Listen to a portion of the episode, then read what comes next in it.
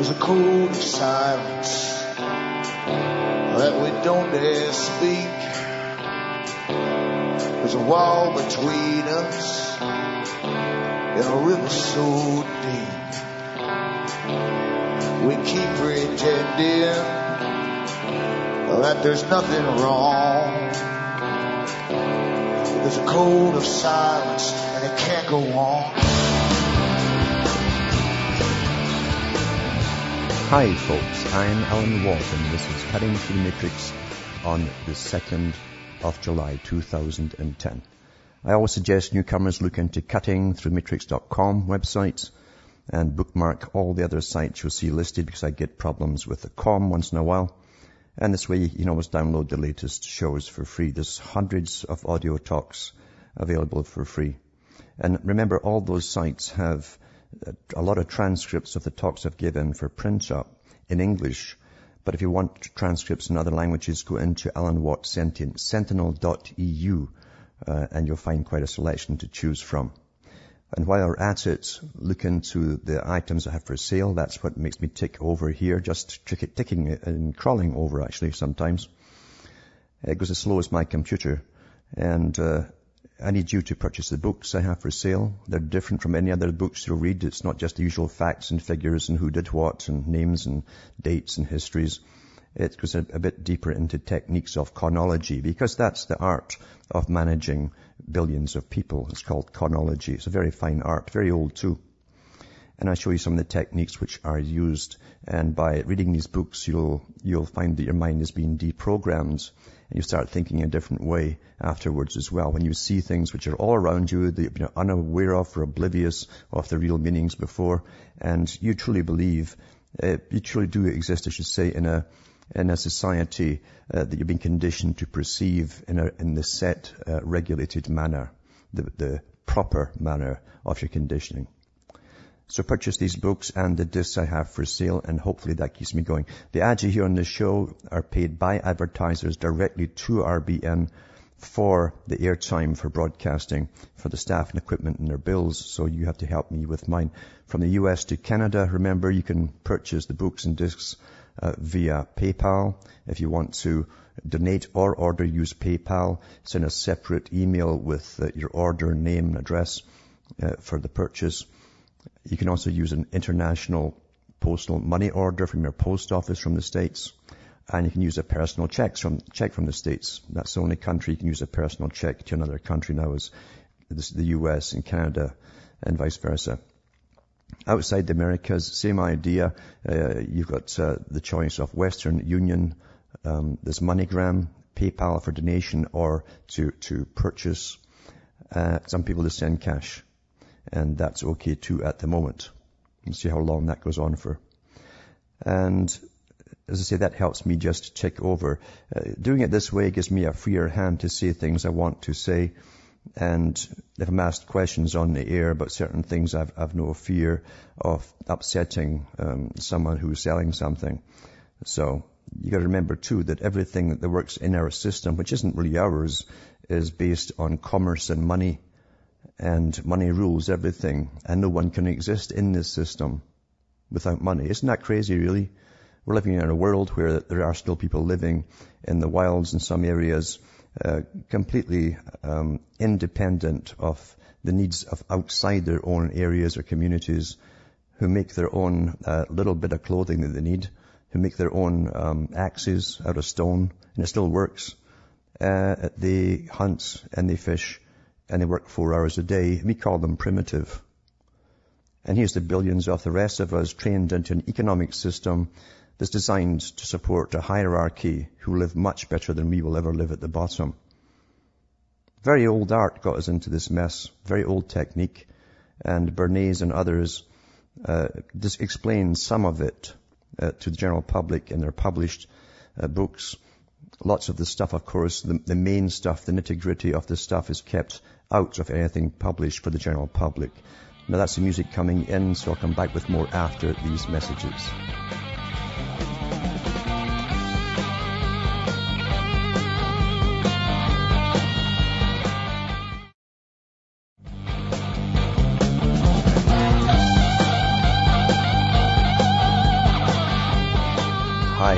Hi. This is Alan Watt, and we're back cutting through the matrix.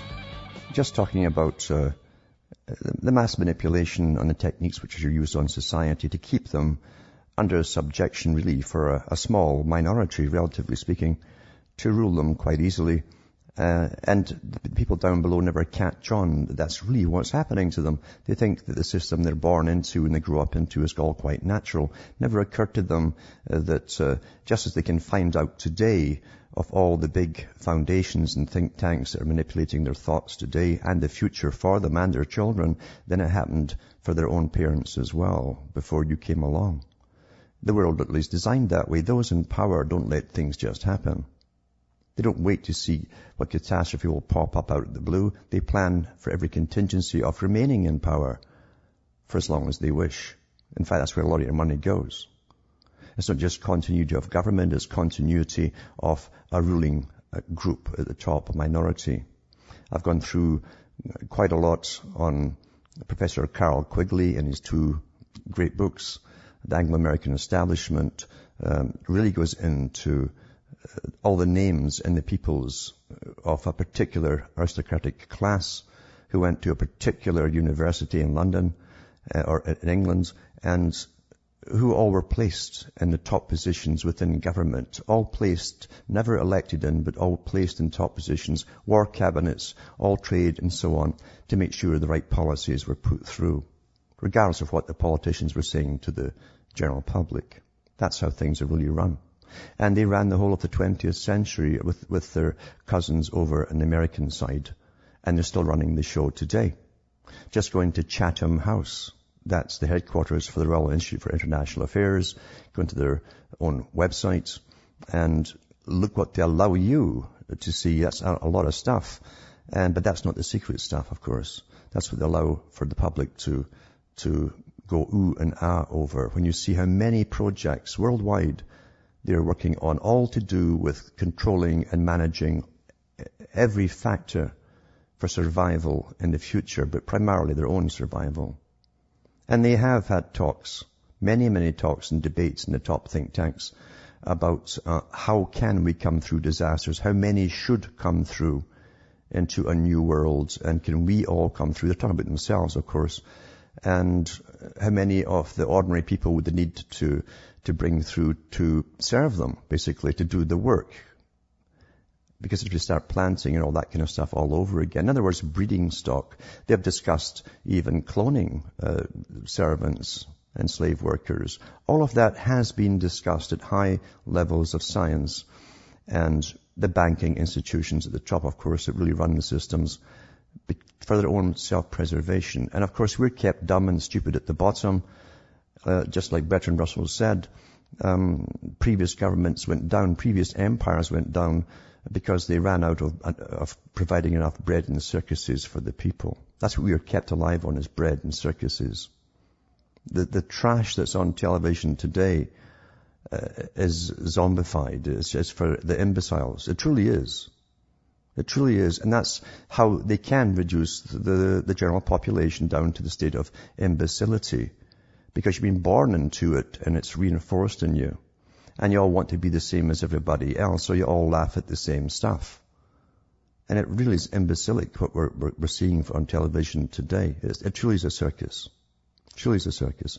Before I, I carry on with this, I'll just mention that the next nail in the coffin to the internet and so on, which many of you probably already know, uh, was from uh, Information Week, and that was on the 25th of June. Uh, they said that the White House is preparing a national online ID plan, a proposed system for authenticating people, organizations, and infrastructure on the web at the transactional level will require, a, I love other terminology, an identity ecosystem by Matthew Schwartz. This is that the Obama administration is set to propose a new system for authenticating people, organizations, and infrastructure on the web. The online authentication and identity management system would be targeted at the transactional level, for example, when someone logs onto their banking website or completes an online e-commerce purchase. Making such a system effective, however, will require creating an identity ecosystem backed by extensive public-private cooperation. said the White House cybersecurity coordinator Howard Schmidt, delivering an opening keynote speech at the uh, Symantec Government Symposium 2010 in Washington on Tuesday. He says this strategy can't exist in isolation, he said. It's going to take all of us working together. I love that stuff. We're all in it together, whether it's wars or whatever. Furthermore, we should not have to dramatically change the way we do business. This should be a natural path forward. So these are terms, these are meant, these are positive words, a path forward. We're always thinking we're going towards something, but most folk don't think past that nice word forward, you know.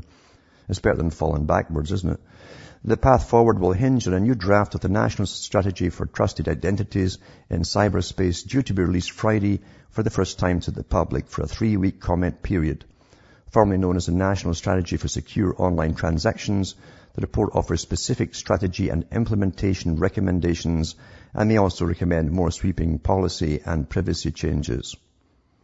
The report builds on the Obama Commission's Cyberspace Policy Review, which analyzed the government's information and communications infrastructure defensive capabilities. Believe you me, it's for all of you. It's, it's to watch all of you and give themselves even more power and ability to do it. And also to authorize people eventually. You're going to get licenses to be on the web. Basically, that's what it is. It means you're authorized and licensed to be on the web. Authorized by the government, that is. That's what it's all about. So I won't read any more of that. Again, getting back to uh, Bernays and so on, he talks about propaganda. Propaganda, he liked the word himself, and at one time, in fact, propaganda just meant the opinions of groups. And then it got a bad name because it was used heavily, extensively in World War One to lie to the public, especially the American people, about what was happening over in Europe to get them into the war. So then they changed the name to public relations. Sounds better. And every government department, even your local government, your, your, your little uh, local town council, in fact, is a PR spokesperson. The police have PR spokespeople, which means these are people who, who, who try never to tell you the exact truth. Their job is like a lawyer is to talk round things rather than directly at something or about something and fool you. But propaganda is also used for indoctrination purposes. Now remember, Bernays was a guy who worked with many presidents in the U.S., quite a, quite a lot in his long lifetime. He was a nephew of Freud. He was trained, as Freud was trained by predecessors. Believe me, Freud didn't pop out the blue. There was a political agenda and a social agenda involved in it. And it was the same with Bernays, who claimed he just, he just caught on to the ideas by reading, leafing through his uncle's books, utter rubbish. Because this science was already known uh, in previous centuries. But it's used really to, to mold society into a, a more docile arrangement where rulers can rule them, the people more easily and have them all working together more easily, less grumbling. Um, and then to reinforce that all this is normal, the status system, the class system, the need for big government, everything is normal. Uh, going to war is quite normal. And you don't ask really why. You believe the initial uh, facile, really, uh, childish propaganda they always give you f- for going to war. We're never, never told the truth about war uh, until maybe 50 to 100 years later when they declassify information for the first time. And by then, a different population's grown up and doesn't even care about it. That's reality. Uh, we live in a fiction. You know, even the founding fathers of, of the U.S. talked about the wall. It wasn't a, a wall between church and state and all that nonsense stuff uh, they talk about Jefferson. Je- Jefferson wrote that in a letter to a Baptist minister. It was nothing to do with the Constitution. He says that was his personal opinion. But the real war between government and the people, that's what it's really about. You're given a facade to believe in from the beginning. It's a facade.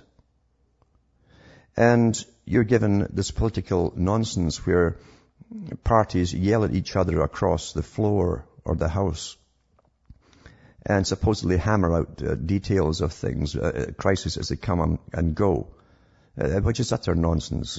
Quigley destroyed all of that in his own books, Tragedy and Hope and the Anglo-American Establishment. He shows you uh, that the guys at the top, the leaders, that's all that matters is the leaders are chosen by the Council on Foreign Relations. They're completely on board with all the agenda of the Council on Foreign Relations and it doesn't matter which party they allow in. And he said there's a little competition of vying for power with politicians lower down the totem pole. They're allowed a bit of real competition, but at the top level, um, they're all handpicked years in advance, in years before the public get to even know their names. And I'm sure they probably had the last century there with each one marked down as, as to when they would get into power. They could probably tell FDR when he was a young lad, you know, you, you'll be in at this age. This is when you will put you in. And I'm not kidding about that. Because Quigley said that. He says these guys have run America since the late 1800s. And they still do today.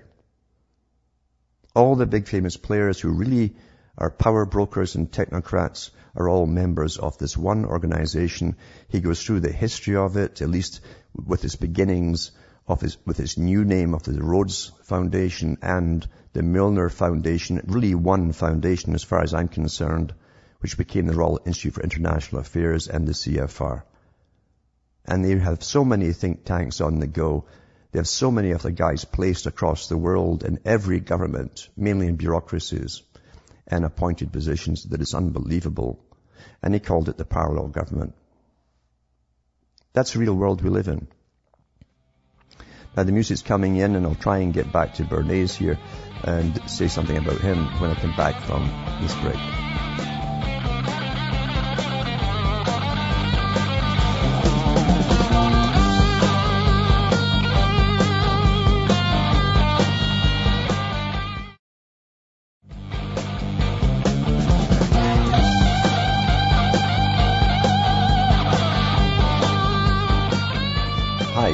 I'm Alan Watt and we're cutting through the matrix talking about how we're run in society, a society we take for granted because everybody else does. And because we're all fed the same news, information, we're given, according to classes, the types of newspaper you're supposed to read. And even those who think they're in the upper middle class are still being fooled because they're never being told the complete truth about anything.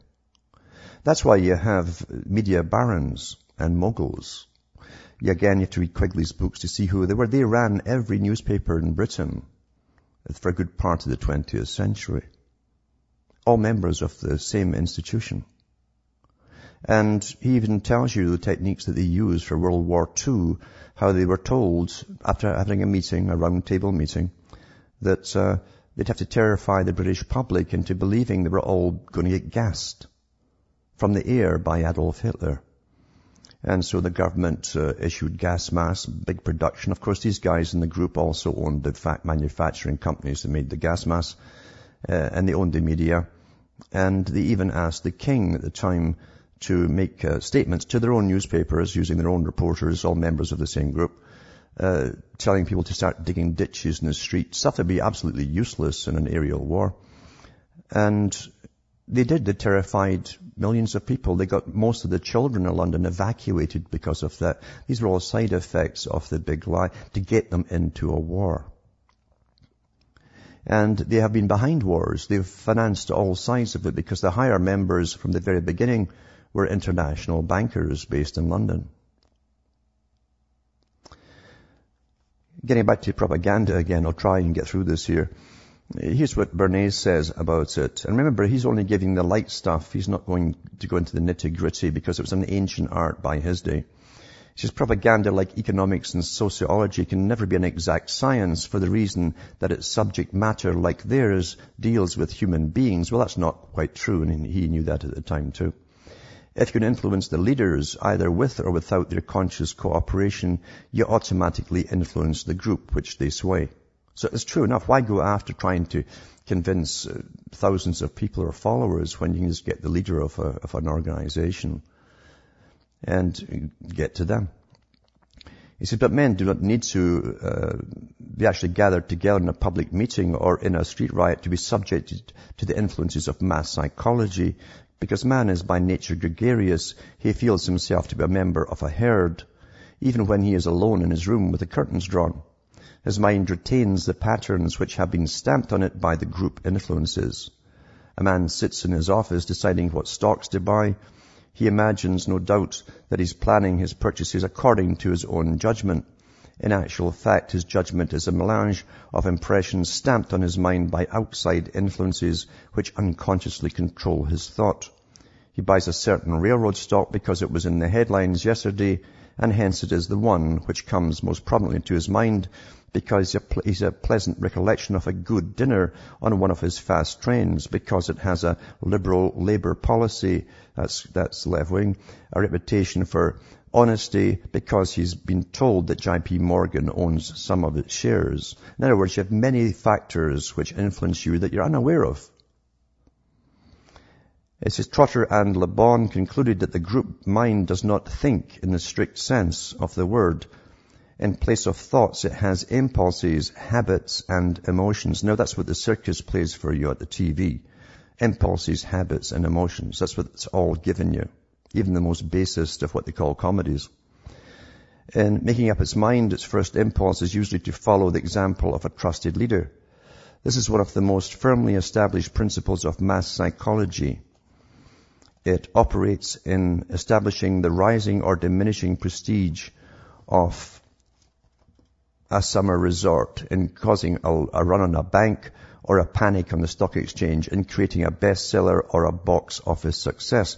But when the example of the leader is not at hand and the herd must think for itself, it does so by means of cliches, pat words or images which stand for a whole group of ideas or experiences. Now that's He's talking about slogans almost. It's cliches and slogans. That's how Lenin said they would win and influence people by the use of cliches and mainly through slogans. And that's what they use today. A couple of words can drum up a picture in your mind of something very good or very bad. And that's used through all public relations uh, associations and think tanks today, all the ones who do your marketing to you. So this stuff, as I say, is, is so, so old, but when you go into other writers on the same topic who go into a bit more depth, a bit more honesty with the general public, and you read books by Jacques Ellul, for instance, like the Technological Society, uh, he goes into your education, for instance, what it's actually there for. Not what you think you believe it's there for, or that your parents believe it's there for, but actually what it really is there for is there to serve your masters. On page 347 of the Technological Society, it says here, the education of the child, however, is not directed towards some merely abstract social end. Concretely, the child must develop a social conscience, understand that the meaning of life is the good of humanity, and grasp the need for an, an entente amongst all nations. These ideas are much less vague than one might think. The good of humanity, for example, is not the obscure notion the, the philosophers pretend it to be. At most, it varies somewhat with the political regime. In other words, someone's deciding what's good for society, and it's not the public. You see, and that's how they indoctrinate you. And even this variability is becoming less and less pronounced.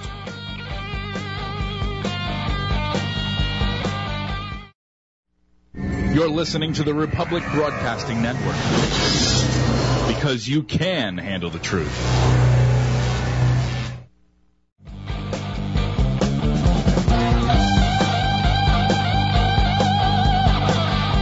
Hi folks, I'm Alan Watt and this is Cutting Through the Matrix. Something cut us off again there. It's becoming a habit, isn't it? But uh, reading about propaganda and how it's used for education purposes, this particular article is, uh, our, our page is from 347 of the Technological Society by Jacques Ellul. It ties in with Bernays propaganda about education and the real purposes of it. It first tells you what you think it is, really, is what he's doing. He said, at most it varies somewhat with the political regime, and even this variability is becoming less and less pronounced. He says, he's talking about during the Cold War too. Compare Life magazine with the Soviet news, and you will see that the good of humanity is conceived in almost identical terms in the United States and in the Soviet Union. The difference lies mainly in the persons charged with securing it. In both cases, a social good can be reduced to a few concrete and precise factors. The corresponding educational technique as a consequence, takes a completely determinate, determinate direction.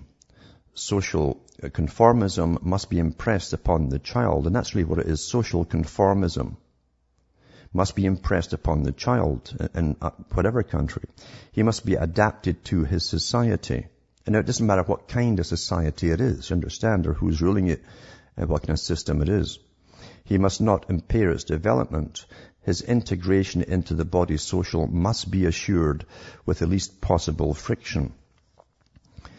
This technique of alleged liber- liberation of the child cannot be uh, orientated differently, even if we're so desired. The technique permits the broadening of the child, the development of his social personality and happiness, and consequently of his equilibrium. Opposition to society, the lack of social adaptation produces serious personality difficulties which lead to the loss of psychic equilibrium. One of the most important factors in the child's education, therefore, is social adaptation. That's all they get now really at school, is the updated forms into the new norms of social adaptation. And they all parrot the same things and slogans and cliches. That's, that's what's authorized, you see. This means that despite all the pretentious talk about the aims of education, it is not the child in and for himself who is being educated, but the child in and for society. Now, who decides what kind of society that is going to be, that they're growing up in? It's not you. It's not the parents either.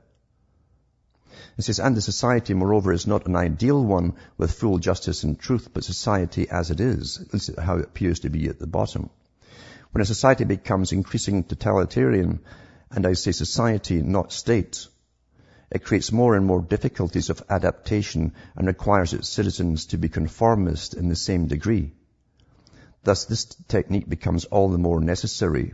I've no doubt that it makes men better, balanced and happier. And listen to this now. It makes men more balanced and happier the more totalitarian it becomes. And there is the danger. It makes men happy in a milieu which normally would have made them unhappy if they had not been worked on, molded, and formed for just that milieu. And what you hear about guys today, you know, they're, they're emasculated. Totally emasculated. Uh, they have no idea why. They have no idea what's been done to society, most of them. They really don't. They don't know about the, the goals of the top think tanks, which are available if you go into the RAND Corporation, uh, who worked on, on all of us for generations this strange organization, RAND, that literally every government runs to for, for its surveys and think tanks on different uh, problems in society or, or, or, how are the public now, how can we manipulate them into a next, the next type of public that we want? RAND is listed as a, as a non-profit organization, but they can give millions of dollars to the top guys in income per year as a salary. Who are they really, eh? Well, it's parallel government, you see. That's what it really is. So there you go. When guys are, they, they try to make guys happy in a, in a milieu, surroundings, and society, which would make them really unhappy if they had not been worked on, molded and formed for just that milieu. What looks like the apex of humanism is in fact the pinnacle of human submission. Human submission. Children are educated to become precisely what society expects of them. And again, don't forget that it's not society that makes it that way. It's those that give you and control society. They must have social consciences that allow them to strive for the same ends as society sets for itself. Clearly, when modern youth are fully educated in the new psycho-pedagogic technique, many social and political difficulties will disappear. Any form of government or social transformation becomes possible with individuals who have experienced this never-ending process of adaptation. The key word of the new human technique is therefore adaptation, and we shall come upon it repeatedly as we consider each of these techniques separately. And it ties in again with Darwinism too, who talked about uh, adaptation, saying we're the most adaptable species on the planet. Literally, your masters can create any kind of normalcy. Anything becomes normal, you see, that they say is normal. And as long as we all accept it at the same time or, or sort of slowly meld into it at the same time, we'll all think it's quite normal. Even if they've turned it upside down with all of its beliefs and social norms in a generation, we all are turned upside down at the same time. So it's all still normal, you see.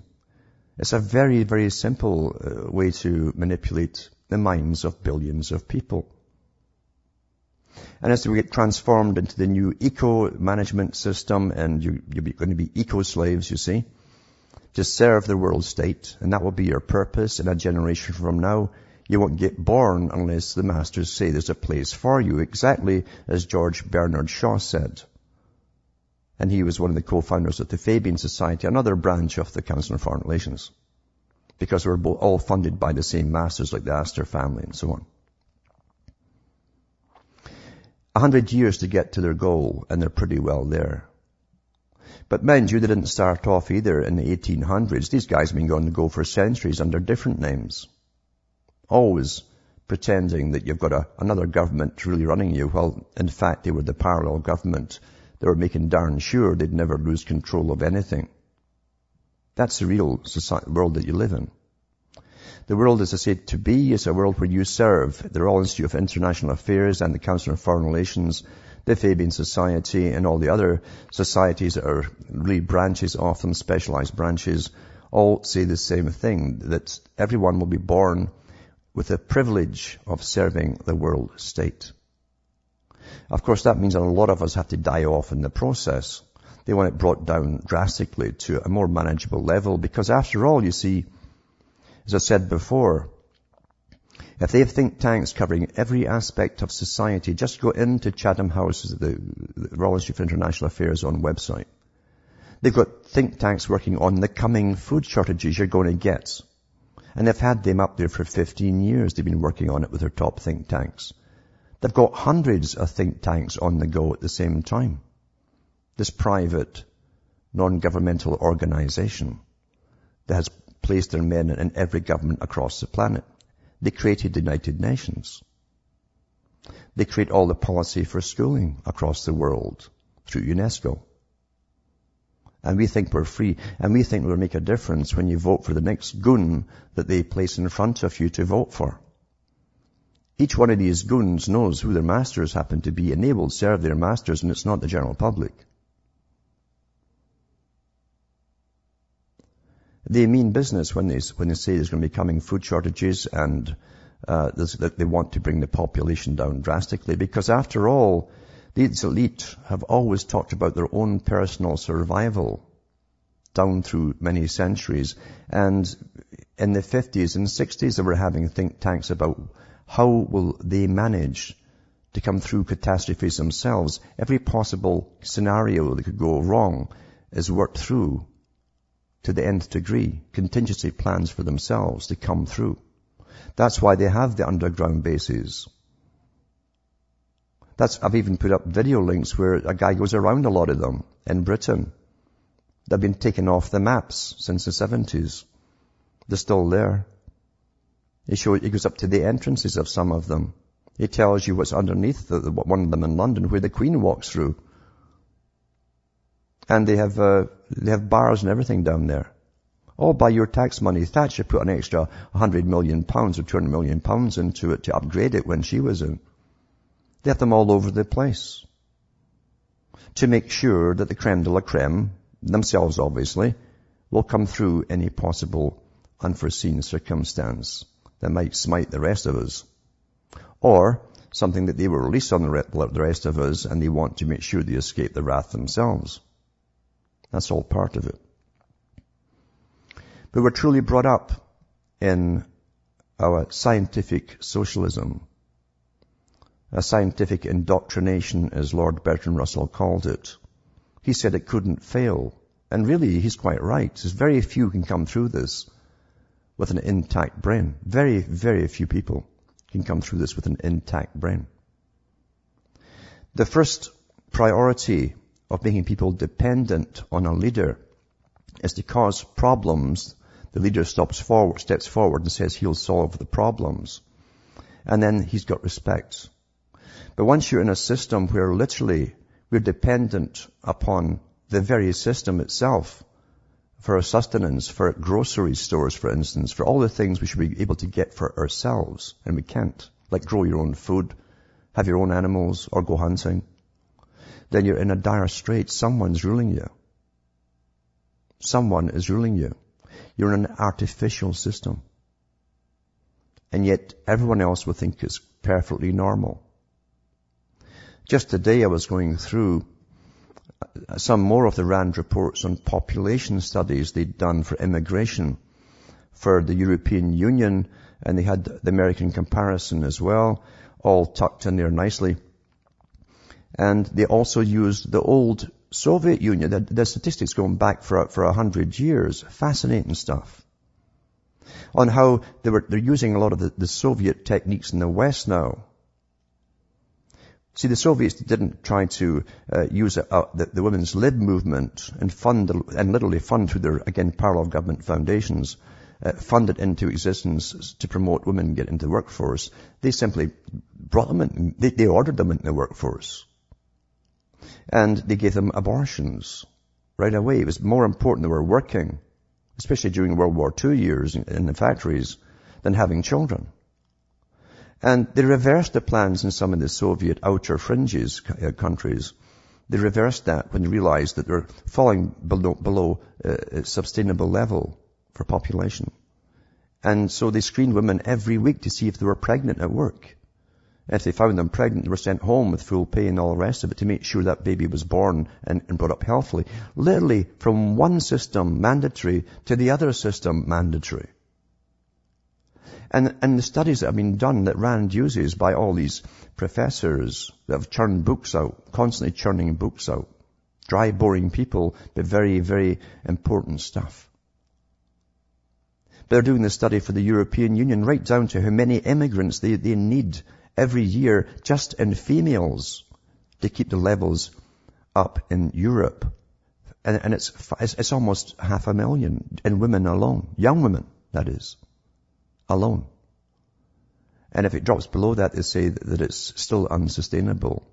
Because all the people who were sort of native to those countries were awfully good, They did what they were told, they did what Charles Galton Darwin wanted them to do.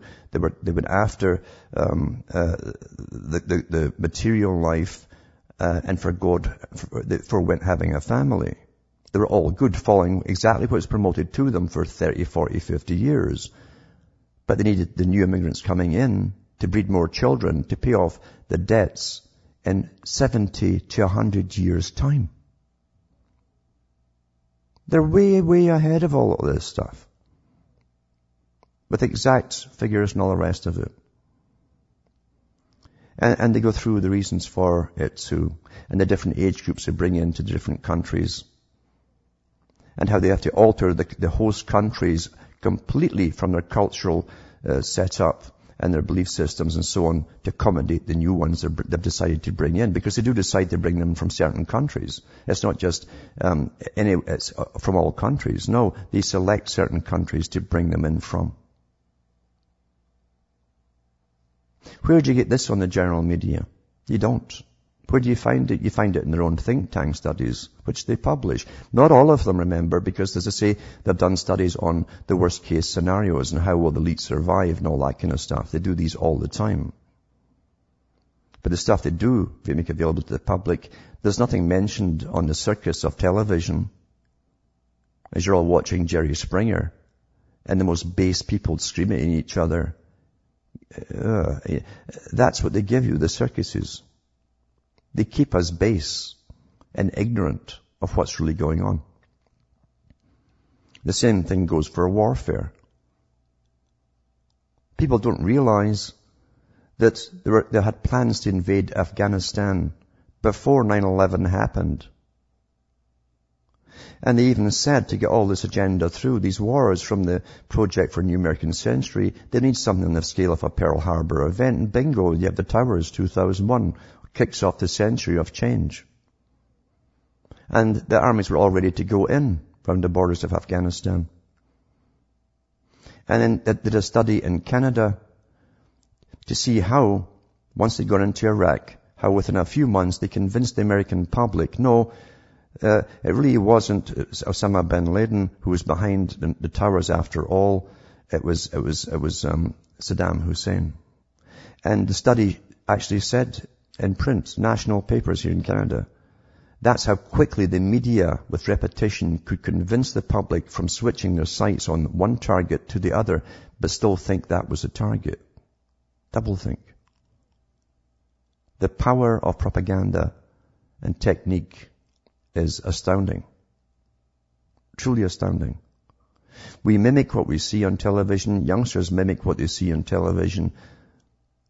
You got the fashion industries. Plato said fashion and culture industry and music industry working together. And Plato actually in one, one translation calls it the fashion industry. Where these mandatory plays you had to watch, you had to turn up to watch these plays by law, the government in ancient Greece, in Athens. Uh, and because that would upgrade the peasant variety at the bottom to copy what they saw and behave uh, in the way that they saw that the characters on stage behaving and dress the way they were dressed and start whistling the, the tunes they heard as well. Culture creation is an ancient technique and propaganda is used all the time from most ancient times down to the present. Propaganda gives you your beliefs in everything, whether it's any kind of religion, from the fact that you're a slave in Egypt, and you will not run off because the all-seeing eye is everywhere. And that kept you where you were. You, you wouldn't dare run off. Repetition, repetition. Very impressively done by high priests with their ceremonies and so on. And you've got thousands of folk who won't run off. Back with more after these messages.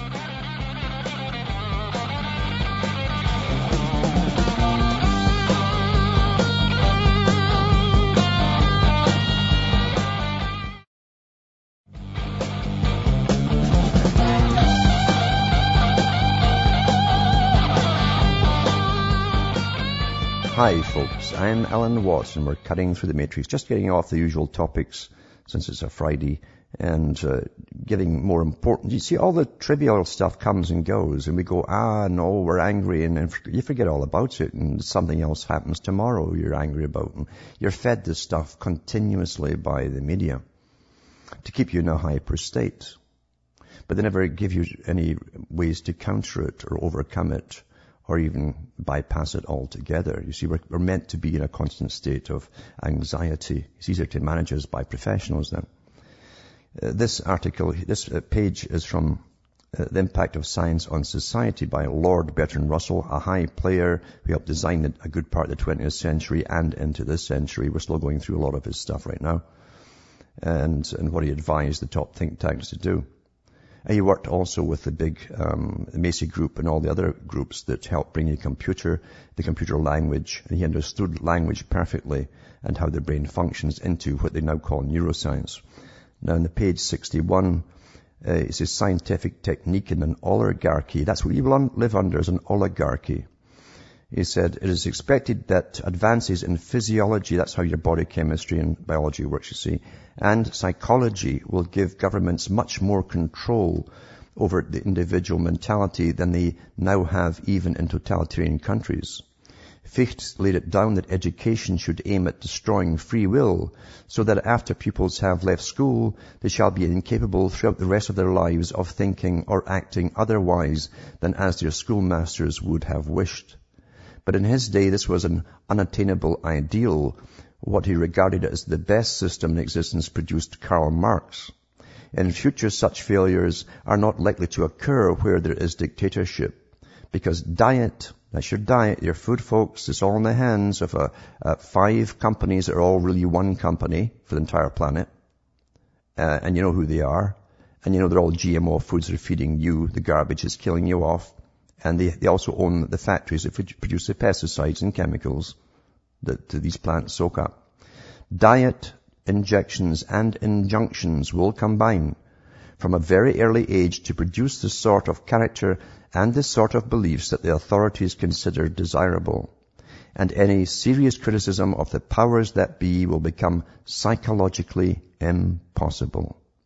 Even if all are miserable, all will believe themselves happy because the government will tell them that they are so.